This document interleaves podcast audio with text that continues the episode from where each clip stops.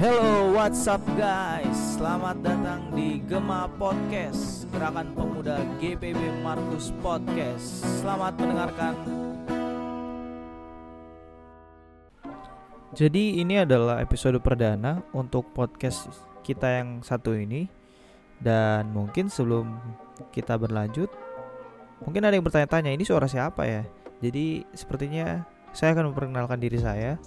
Jadi teman-teman untuk podcast Gema Podcast ini akan dipandu oleh gua Ongki dan kali ini gua akan berbicara dan ngobrol-ngobrol dengan Handika. Handika ini ketua GP dari GPIB Markus. Dia juga pernah menempuh pendidikan di STT Jakarta. Sekarang aktif sebagai pengajar ya. Guru. Oke, bahasa Guru-guru. guru lah. Ya, dia sekarang aktif menjadi guru di salah satu eh, SMA swasta Kristen Ya. di bilangan Matraman. Kelapa Betul? Gading, Kelapa Gading. Oh, Kelapa Gading. Kelapa salah Gading jauh-jauh Kelapa Gading. Ya, Kelapa Gading. Oke. Oke, Ki. Jadi gimana, Ki? nih perasaannya nih? Jujur ya. Ini interview Jujur. pertama tuh. Enggak, bukan interview sih. Kalau ini kalau ini judulnya podcast, ini perdana buat gua. Oke, tepuk tangan dulu dong. Hah? Tepuk tangan, eh, tepuk tangan. Tepuk tangan, tepuk Oke, tangan, tepuk tangan. terima kasih efeknya. Iya.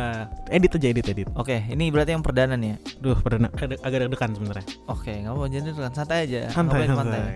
Tapi kalau sama cewek deg-degan nggak? Iya. Jangan di sini. Enggak ya. Oke, Dik. Jadi gini, Dik. Eh di podcast kali ini kita akan coba membahas tentang yang lagi happening banget nih. Maksud gua bukan happening ya. Isunya hampir 2 3 pekan ini jadi hot news banget nih tentang KK yang putus sama Rio.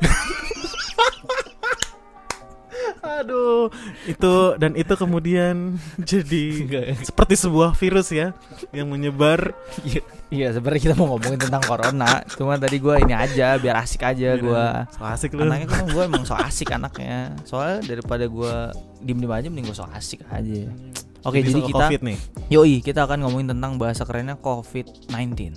Nah, menanggapi pandemik ini, eh, menurut lu dik kondisi yang saat ini tuh udah se- seberapa parah sih menurut lu? Karena kan banyak narasi berkembang nih, wah Indonesia darurat COVID, wah Jakarta eh, jadi apa namanya epicentrum penyebaran gawat di Jakarta.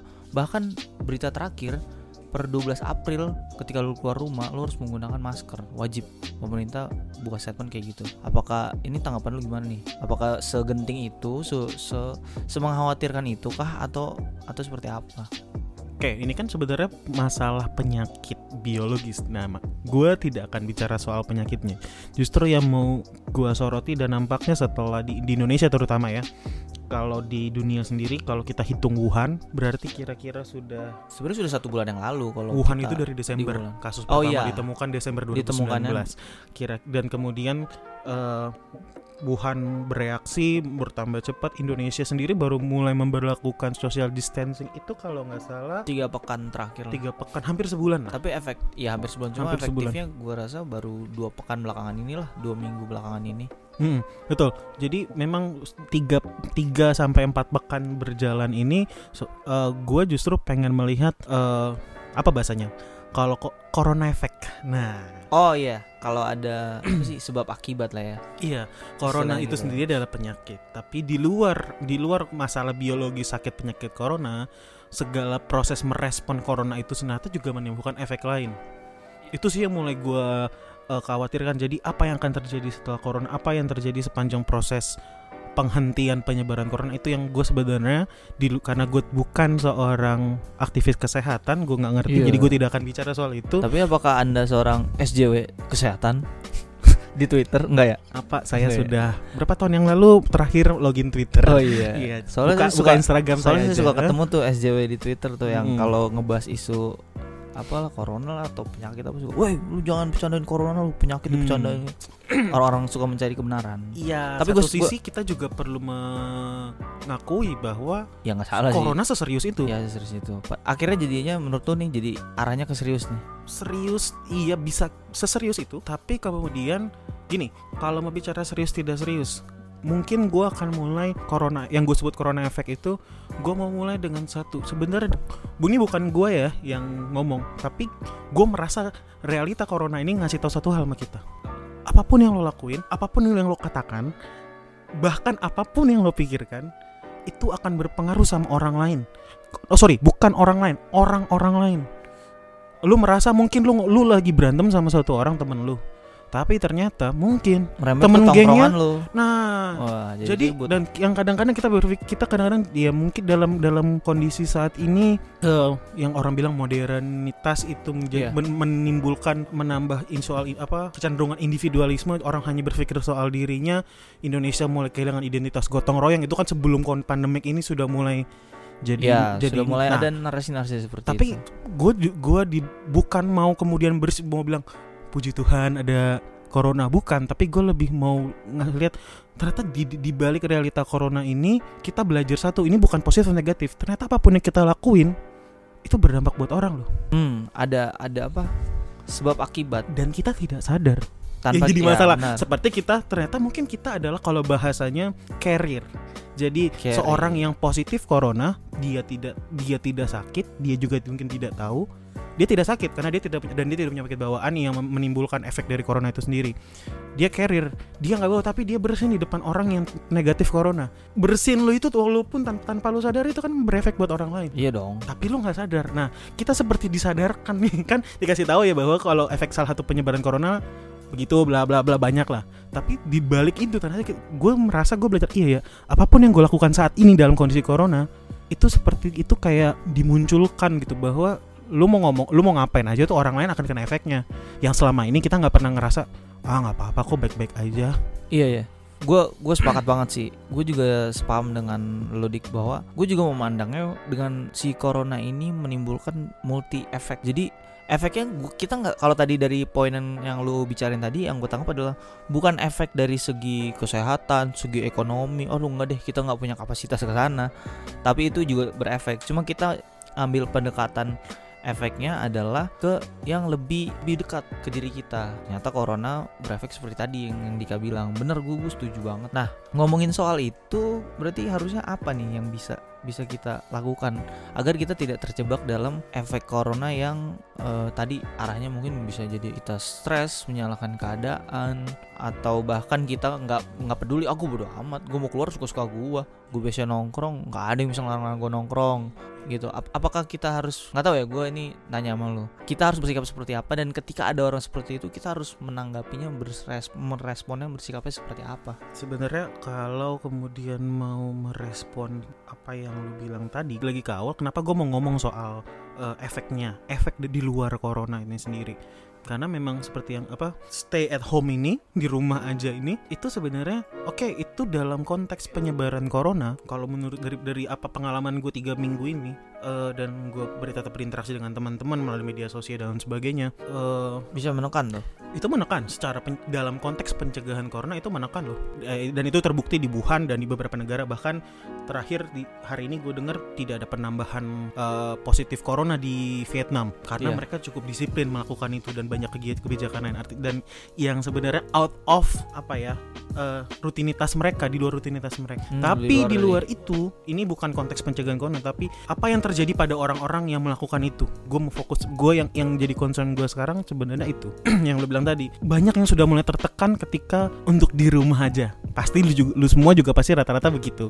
Ya nggak? Mulai iya. merasa yang biasanya lu bisa nongkrong yang biasanya lu bahkan dalam satu hari bisa 3 4 tongkrongan lu datengin iya tuh muterin kafe Muterin kan kafe A B C D. nah habis itu ngopi yang sana ngopi sini nah yang meetingnya atau ketemu meeting langsung meeting sekarang sini. jadinya online Iya, yang, gitu yang, kan yang harus meeting tatap muka langsung sebelum meeting cipika cipiki dulu ada Iya. yang mungkin uh, terbiasa punya refreshing uh, waktu buat refreshing gitu lu jadi nggak bisa yang bisa oke gue gue gue nonton deh yang seminggu sekali gitu. Jadi nggak bisa karena ya karena banyak akhirnya banyak hal yang memang tidak bisa lakukan. Tapi buat gue begini realita bahwa kita harus menjaga jarak social distancing ini dalam upaya pencegahan corona gue harus bilang itu harus. Tapi teman-teman mari gue juga mau ngajak kita mengakui buat mereka yang stay di rumah. Karena apa? Realitanya memang tidak semuanya bisa sulit. untuk stay 100% stay di rumah. Bahkan Iya, sulit. be- teman gue sempat nge-share beberapa hari lalu ada tingkat penurunan tidak signifikan masih di kisaran 50%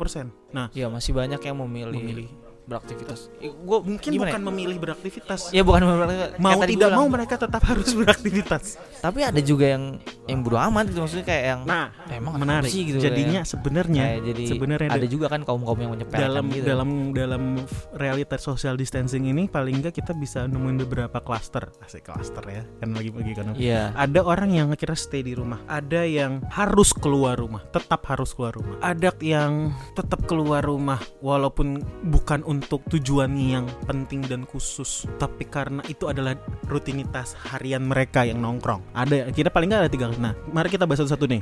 Yang yang Iya, satu iya. dulu. Yang soal mereka em, player satu nih Player yang satu. yang harus stay di rumah. Yang tadi gue bilang sudah mulai banyak yang stres pasti mungkin banyak juga yang mungkin gue juga belum gue tahu ya tapi orang mulai tingkat keluhan gue merasa teman-teman gue tingkat mengeluhnya di di media sosial udah mulai tinggi nih yang tadinya masih coba main berbagai macam hal lama-lama banyak kalian mengeluh resah Sudah mulai resah di apakah rumah. salah sepertinya. tidak gua nggak mau Ya, justru dong. mau eh kita lihat real ini realita ini ada jadi yang yang mesti dilakukan apa satu kalau menurut gua ki- kita akuin dulu kalau kalau kita memang memang ini membosankan bro ini memang waduh Iyalah. gua aja gua aja juga sudah mulai merasa tertekan Kalau- ini gitu loh Kalau gua menurut gua ini kayak apa ya di luar zona iya. nyaman gua kalau gua pribadi ya. Ya gua punya yang sana sini maksud gue doyan nongkrong gue suka banget keluar lah tapi dengan adanya kayak gini ya menimbulkan efek efek lainnya adalah gue harus menekan ego gue gue harus menekan ya ego gue tadi yang gue pengen nongkrong itu Iya. kan harus gue tekan balik ke konsep Mm. untungnya ya untungnya ya untungnya gue menyadari bahwa apa yang gue lakukan akan berdampak ke orang lain sehingga gue mencoba sedikit menekan. Mungkin gue tidak bisa langsung menekan tapi gue sedikit menekan. Kenapa gue bilang sedikit menekan? Karena gue masih ada keluarnya. Nah itu itu berarti lu lu harus masuk dalam klaster yang kedua mungkin. Orang yang harus keluar. Apa tuh maksud lo karena oh karena iya ada- memang sih gue ada, ada keharusan. tujuan tertentu ada hal ada tertentu beberapa yang keharusan. iya ada tujuan tertentu. harus tetap keluar. Pekerja ya ya Iya, apa- ada. apa ojek-ojek online semuanya masih harus keluar kalau enggak mereka makan apa ya tapi saya nggak ojek Iya, online dong bukan ojek online Saya nggak ojek online tapi. pantas sih pakai ojek online Nggak. pak mukanya tuh lebih cocok jadi apa ya nggak usah ngebahas Oh. muka mereka juga Ya, nggak nanti tahu muka saya aja ya apa nama instagramnya apa jangan jangan, ya nanti jangan, banyak jangan.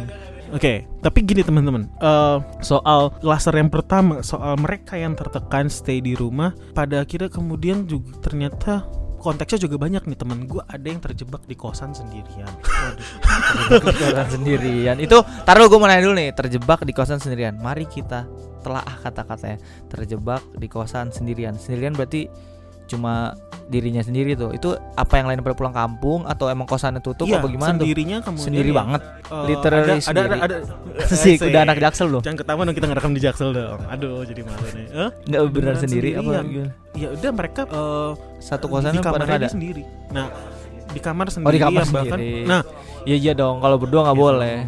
Apalagi sama Nah, nah, Ya. nah, ada, ada Ya, memang ada teman gue yang kemudian satu satu kosannya sudah pulang kampung semua. waduh Ada. gitu.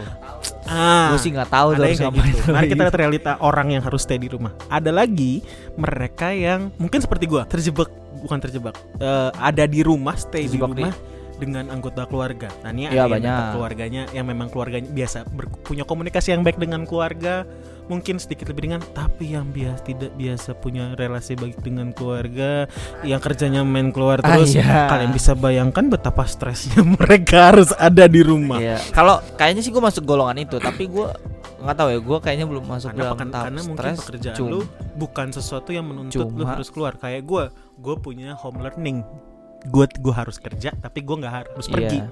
gue tetap kerja tapi nggak harus pergi jadi gue tetap masih masih klaster pertama mungkin Mm, Enggak, maksud gue tadi yang soal itu tuh yang ada orang yang mungkin dia tidak dekat dengan keluarganya, terus menjadi stres di rumah. Nggak, gue gue masuk golongan itu, tapi kayaknya karena gue juga menilai kayaknya gue bukan nggak deket sama keluarga ya, kayak karena gue sering iya main keluar jadi aja. frekuensi di rumah kalau tiba- hilang gitu kan Frekuensi di rumah Hmm. gue kecil, gue di rumah stay itu jarang. Eh, Jadi ketika gue balik ke rumah tuh kayak yang iya iya dan dan dan, Gitu ya. dan ketika Tapi gua nggak stres ketika ya. bingung harus ngapain gitu aja. dalam kondisi yang stagnan kayak gitu lama-lama lo stres kan mulai tertekan karena kondisi itu Oh iya sih. ada juga yang Ya kayaknya ada kayaknya juga yang ada mungkin tekanan. mereka masih stay di kosan bareng-bareng Eh, ada teman gue yang dinas dia tinggal satu kosan sama teman-temannya. Nah itu masih mungkin fun tapi bagaimanapun keluar dari kebiasaan mungkin yang mereka biasanya kuliah atau kerja setiap hari keluar ada perubahan yang cukup signifikan kan sebenarnya dari dari kehidupan biasanya yang mereka punya. Ada ada ada konteks yang kayak gimana lagi? Ya bentar-bentar itu mu- mungkin itu itu tuh beberapa contoh aja ya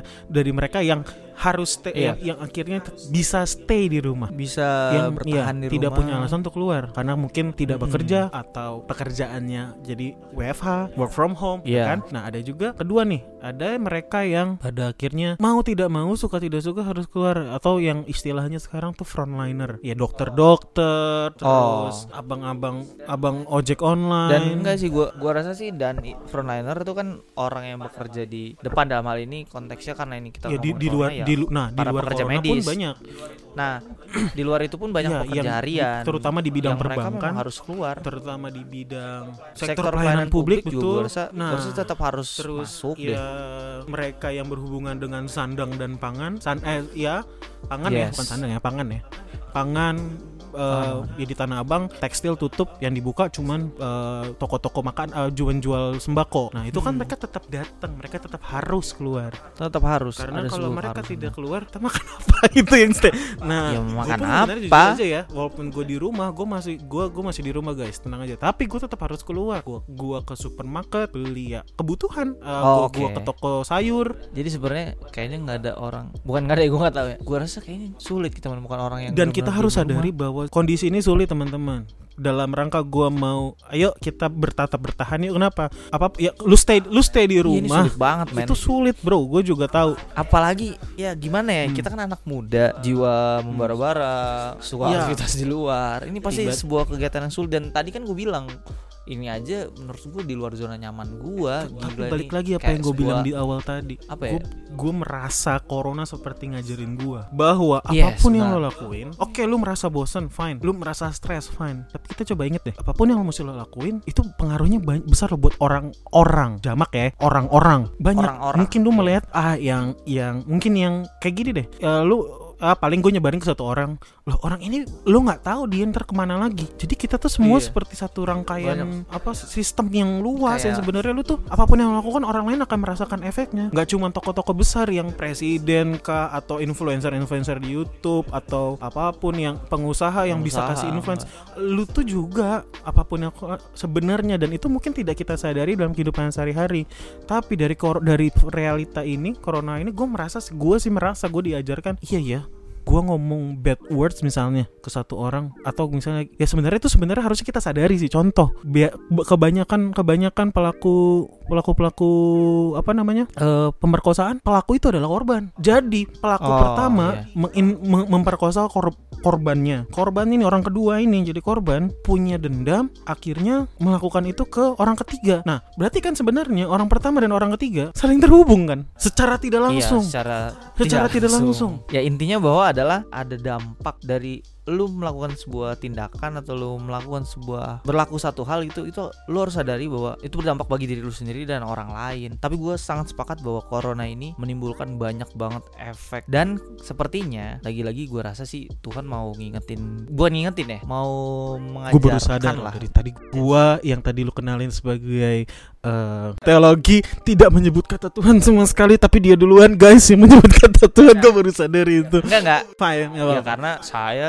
pendosa. jadi harus sering-sering menyebut Jadi nama lebih itu. gampang Iya, ingat Tuhan. lebih takut ya tapi itu nggak gue jadi kepikiran itu apakah jangan-jangan corona ini menjadi sebuah tools dari Tuhan asik alatnya Tuhan nih gitu set. buat menging bukan ngingetin ya kalau ngingetin kayaknya sotoy banget kayak yang terlalu soalnya nih tanpa kita sadari kan banyak banget kayak yang pada akhirnya ketika corona kita harus Mm-mm. self isolate mengisolasi diri lagi-lagi balik ke apa kita ke merenung diri Nah. dong harusnya dong. Maksudnya kita berusaha mengenal diri kita jauh lebih dalam Nah. lagi. Terus soal eh, itu tadi yang efek kita harusnya kita paham tentang konsep tak berlaku sesuatu itu akan berdampak bagi orang lain dan segala macam. Balik ke social distancing itu. Tuhan mau mengajarkan bahwa lu tuh harus berhikmat. Anjir. Mantap nggak? ngomong soal itu di, di- dari itu kan ada tiga klaster nih teman-teman tadi kan gue bilang ada tiga klaster ada yang harus stay ada ada yang ada yang bisa stay di rumah ada yang harus stay ada yang maunya tidak stay tetap keluar gitu ya nah eh, di luar pembagian yang gue gue lihat sendiri sendiri itu sebenarnya lebih rumit dari itu. Ada ada orang yang gini deh kita nggak usah pilih pekerjaan. Realita ibadah streaming. Ois, lagi in banget tuh. bahkan orang harus keluar kalau dia bekerja fine. Secara profesional dia harus keluar ada ikatan kontrak. Mm-mm. mereka yang melakukan taruhlah anggaplah ini sebuah kegiatan sosial. Karena lo tidak dibayar nggak ada profit lu pelayanan kalau bahasa Iya. GPIB pelayanan oke pelayanan. gue nggak mau ngomong soal itunya gue cuma bilang gini di luar. Agak horor di luar di, eh, lebih gue mau ngomong soal kompleksitas di antara cluster-cluster ini. Mereka yang kemudian punya beban tanggung jawab mungkin lu, mungkin lu juga ya kali ya. Lu juga kan ya? Nah Iya. ada yang ada yang Ya, karena ada yang mendapat restu juga. orang tua mengerti. Ada yang orang tua merasa ya udah sih kenapa harus kamu? Kenapa kamu yang harus keluar? Emang gak ada yang lain. Padahal memang dia ya gimana ya? Dia mungkin memang merasa dia punya kesempatan tetap harus keluar. Eh dia punya bukan kesempatan harus keluar ya. Apa? Dia perlu untuk keluar karena kalau karena memang ya memang dia perlu. kalau dia tidak keluar mungkin mungkin saat itu walaupun buat gue salah ketergantungan pada satu orang sebuah sistem yang tergantung pada satu orang buat gue salah tapi memang Dia dia sedang dibutuhkan. untuk kebaikan banyak orang yang perlu beribadah Mm-mm, dalam rangka memenuhi kebutuhan Iya. beribadah dong. nah tapi jadi kompleks Kan- tuh Nah, jadi dia harus stay di kan. rumah atau Iya, enggak? Jadinya kompleks. Jadi dia harus dengerin kata orang tuanya atau dengerin Oke, stay di rumah lebih baik atau harus sekolah lebih baik enggak? Tapi gue cuma bilang, balik lagi yang awal. Corona kemudian membuka tabir, membuka satu perspektif bahwa apa pun yang lo lakuin itu akan kasih efek ke orang. Itu yang kita sering lupa teman-teman. Yes. Jadi kadang-kadang eh, kayak gitu kan akhirnya sebenarnya menimbulkan kecemasan di orang tua. Nah, mungkin lu sedang melakukan berbuat dan gue yakin lu juga sering mengalami dilema-dilema di antara "Ma- mana yang harus gue pilih. Ya, kalau dalam kondisi itu lu lu harus Kalau gue iya soalnya. ya Kadang gue lu harus melawan orang tua atau ya orang tua lu ngarang lu keluar tapi lu harus keluar. Nah, Kalau dilarang terus kita keluar jadinya melawan. Gue yakin lu semua juga pernah ngalamin itu berdampak ke orang. Kalau gue melihatnya begini, mungkin ya kalau masalah sistem yang tergantung sama lu, lu harus belajar juga bahwa sistem yang baik itu semua orang bisa terlibat di dalamnya. Ya lu ngajarin orang juga. Banyak cara dealingnya dalam kondisi kayak gitu sih sebenarnya kalau gue ya ngeliatnya. Akhirnya akhirnya ada yang oke bikin tim Iya. sif-sifan jadi nggak sering-sering keluar. Atau mungkin timnya sebelum mas cek suhu tubuh atau atau yang paling gampang deh corona itu sendiri kan sebenarnya. Gue bukan ngomong dia nggak bahaya ya. Yang gue tahu banyak atlet juga masih kena. Bahaya lah ngebunuh kali nggak bahaya. sebenarnya kalau mereka punya penyakit lain kan gitu. Yang itu yang gue tahu ya. Tapi dia sendiri Oh, pernah jadi iya. jadi pada dasarnya pada Oh. dasarnya apa yang bisa lo lakuin? Yang paling sederhana yang bisa lo lakuin? Jaga imunitas lu jaga kesehatan lu yang selama ini biasa nongkrong junk food ya atau yang selama ini selalu menjadikan eh, kerja nongkrong jadi prioritas tapi lupa olahraga? Ya gue jujur gue orang kayak gitu. Akhirnya gue sebenarnya jujur ya tertampar gue sama yang kayak gini-gini. Gue tipe tipe orang yang kerja kerja kerja tipes. Kerja kerja kerja demam. Gue tipe yang kayak gitu. Tapi kira lagi ya iya ya emang emang, Emang gitu ya. nggak bu- Saulus nggak jadi bagus kalau Paulus terlalu gitu loh. orang yang berdosa paling Waduh, merasa tertampar iya dengan juga. Kondisi-kondisi yang menyadarkan dia gitu ya. Ya, makanya kan tadi gue bilang kenapa saya jadinya tiba-tiba ingat Tuhan duluan karena saya mendos. sebenarnya gini loh gua merasa sebagai orang Kristen kondisi ini sebenarnya sebenarnya harusnya tidak sulit. Kenapa? Gereja mana yang nggak punya retret? Nggak ada. Eh ada kali. Ntar kalau gue bilang nggak ada, tiba-tiba ada yang nyaut Gua nggak pernah retret Gereja gue nggak, gereja gue nggak pernah retret. Iya. tapi gini gereja identik dengan retret agama Kristen Jalan-jalan. nah Oh, enggak. boleh kita bahas retret sedikit jadinya Jangan dong, itu episode oh ya lain nanti teman-teman panjang. oh, kita panjang. akan ketemu lagi di sini membahas yang tapi tapi gini singkat aja hubungannya Singkat ada aja boleh. Ret, ret, retret itu sebenarnya retreat men-treat ulang diri lu dengan apa keluar dari kebiasaan lu yang sehari-hari lu lakuin itu retret Oh. makanya kalau ada yang melihat Retreat. retreat itu waktunya sebagai sebuah ajang untuk silakan dijawab sendiri Tid. silakan eh, retret adalah ajang untuk titik titik titik titik isi kolom komentar di Iya, bawah ini silakan komentar di bawah ini ya atau atau atau lu punya ini Ki, punya pengalaman retret Ya, itu gua- ajang untuk Ya gue sih manusiawi aja, retret gue karena pengen ke Oh, puncak iya. aja. Enggak juga ya. Nah, tapi menarik jawaban dia. Karena lu sendiri jarang ke puncak kan? Di luar itu. Ya iyalah, karena saya tinggal di Nah, lu Jakarta. pengen- jadi lu pengen keluar kan sebenarnya dari rutinitas lu. Iya. tapi pertanyaan ke orang puncak keluar- retret ke mana ya?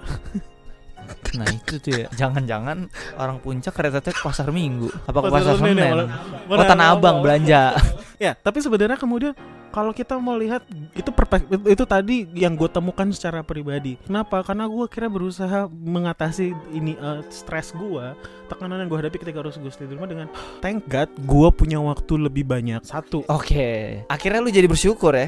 Ya gini realita itu real kita mungkin tidak bisa atur realita lu tiba-tiba berantem sama temen lu lu tiba-tiba kehilangan orang yang lu paling sayang atau apa pun tapi satu yang bisa lu kontrol perspektif lu soal hal itu Iya, dan apa filter kan kalau Iya. kita bicara perspektif kan berarti ada Iya. filter dong. Bagaimana lu bisa memfilter perspektif lu? Iya kalau eh, belajar kalau gua akhirnya gini. gue punya mungkin ada kemungkinan perspektif ABC. Ya di filter memilih oke da- dalam kondisi ini mana yang membuat gue bisa survive. Oh iya. Ya, ya gue harus survive kan nggak mungkin dengan pekerjaan gue terus tank tank Ya harus lagi. dong.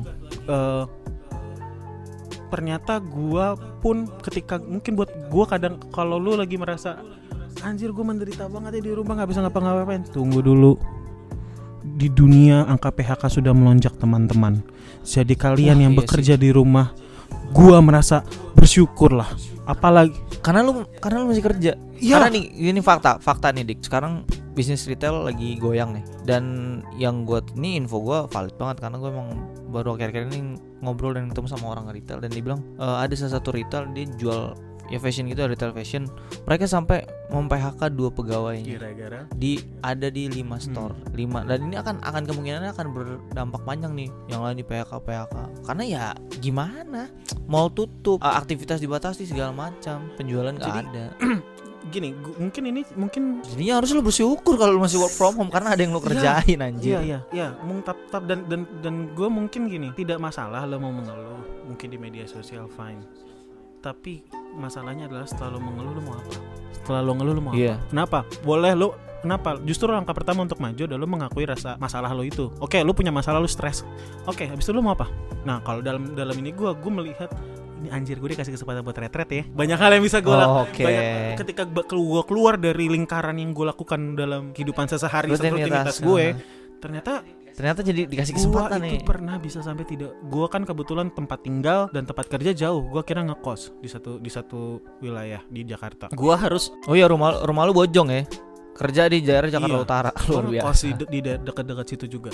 Gue pernah sampai akhirnya ditambah lagi tadi lu ya ditambah lagi juga gue ambil bagian di beberapa kegiatan. sosial lah. Gue bisa sampai 3-4 bulan gue nggak pulang ke rumah tapi sekarang gue 24 jam melihat orang tua gue wow luar biasa tapi ya tapi jadi apa ya? jadi bagus dong Hmm. maksudnya jadinya kayak yang lu biasa di luar akhirnya Nah, menarik diri dalam lu konteks di rumah Gua jadi mau- kan nah menarik lagi nih dalam konteks ini eh, gua mau kalau bayang, bayangin teman-teman kenapa gue berusaha begini? Kalau gue makin stres gua stres. Kerjaan gue bisa yang harusnya gue bisa kerjakan tidak gue bisa kerjakan. Dua iya. percaya atau tidak seperti tertawa kalian sering lihat lah video ada video-video di Instagram yang sering ini bahwa tertawa itu seperti virus. Hahaha orang akan apa sih iya iya. termasuk juga stres. Benar benar benar. Biasanya kan ada orang ketawa terus merembet Iya. ah. termasuk juga stres. Mungkin lo yang sendiri di kosan eh, dan lo menampilkan rasa stres itu dalam media sosial, ya orang yang tadinya nggak stres ngeliat tuh jadi punya jadi stres. ngeliatin lu ini orang stres ya Iya iya gini. Oke fine. Eh, Orang tapi habis itu orang realita udah di reject nggak? Nggak bisa. Ya itu realitanya. Tapi pertanyaannya bagaimana lo ngerespon realita itu? Realitanya begitu. realitanya memang orang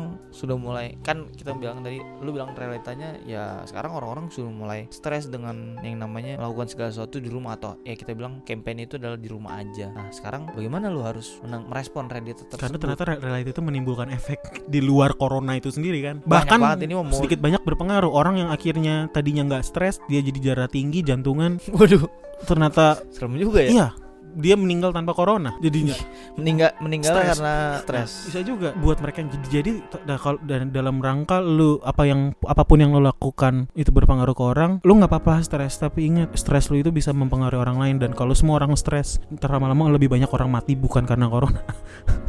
itu buat lu yang stay di rumah. Iyalah. Buat lu yang masih mesti keluar ya, jaga kesehatan lu, imunitas lu. dan ya bijak lah Iya. kalau gua gua mau tambahin Master yang ketiga ini tetap yang harus gua keluar misalnya lu tetap harus keluar rumah nih ya lu bijak lah dalam melakukan segala sesuatu lu mem, lu juga berusaha melindungi Hmm. diri sendiri dan orang lain ya, maksudnya justru lu bisa justru orang-orang di yang yang kedua ini yang lebih lebih punya adalah. potensi menjadi orang yang di klaster ketiga mereka ngerasa weh gue bisa sih. keluar ah sekalian aku nongkrong dulu aset oh mungkin oh ya nih eh, fast food ini masih masih buka nih nongkrong ah lumayan wifi. Buat apa? Bu- bukan buat kerja, buat nongkrong. Aku bosan di rumah. Come on.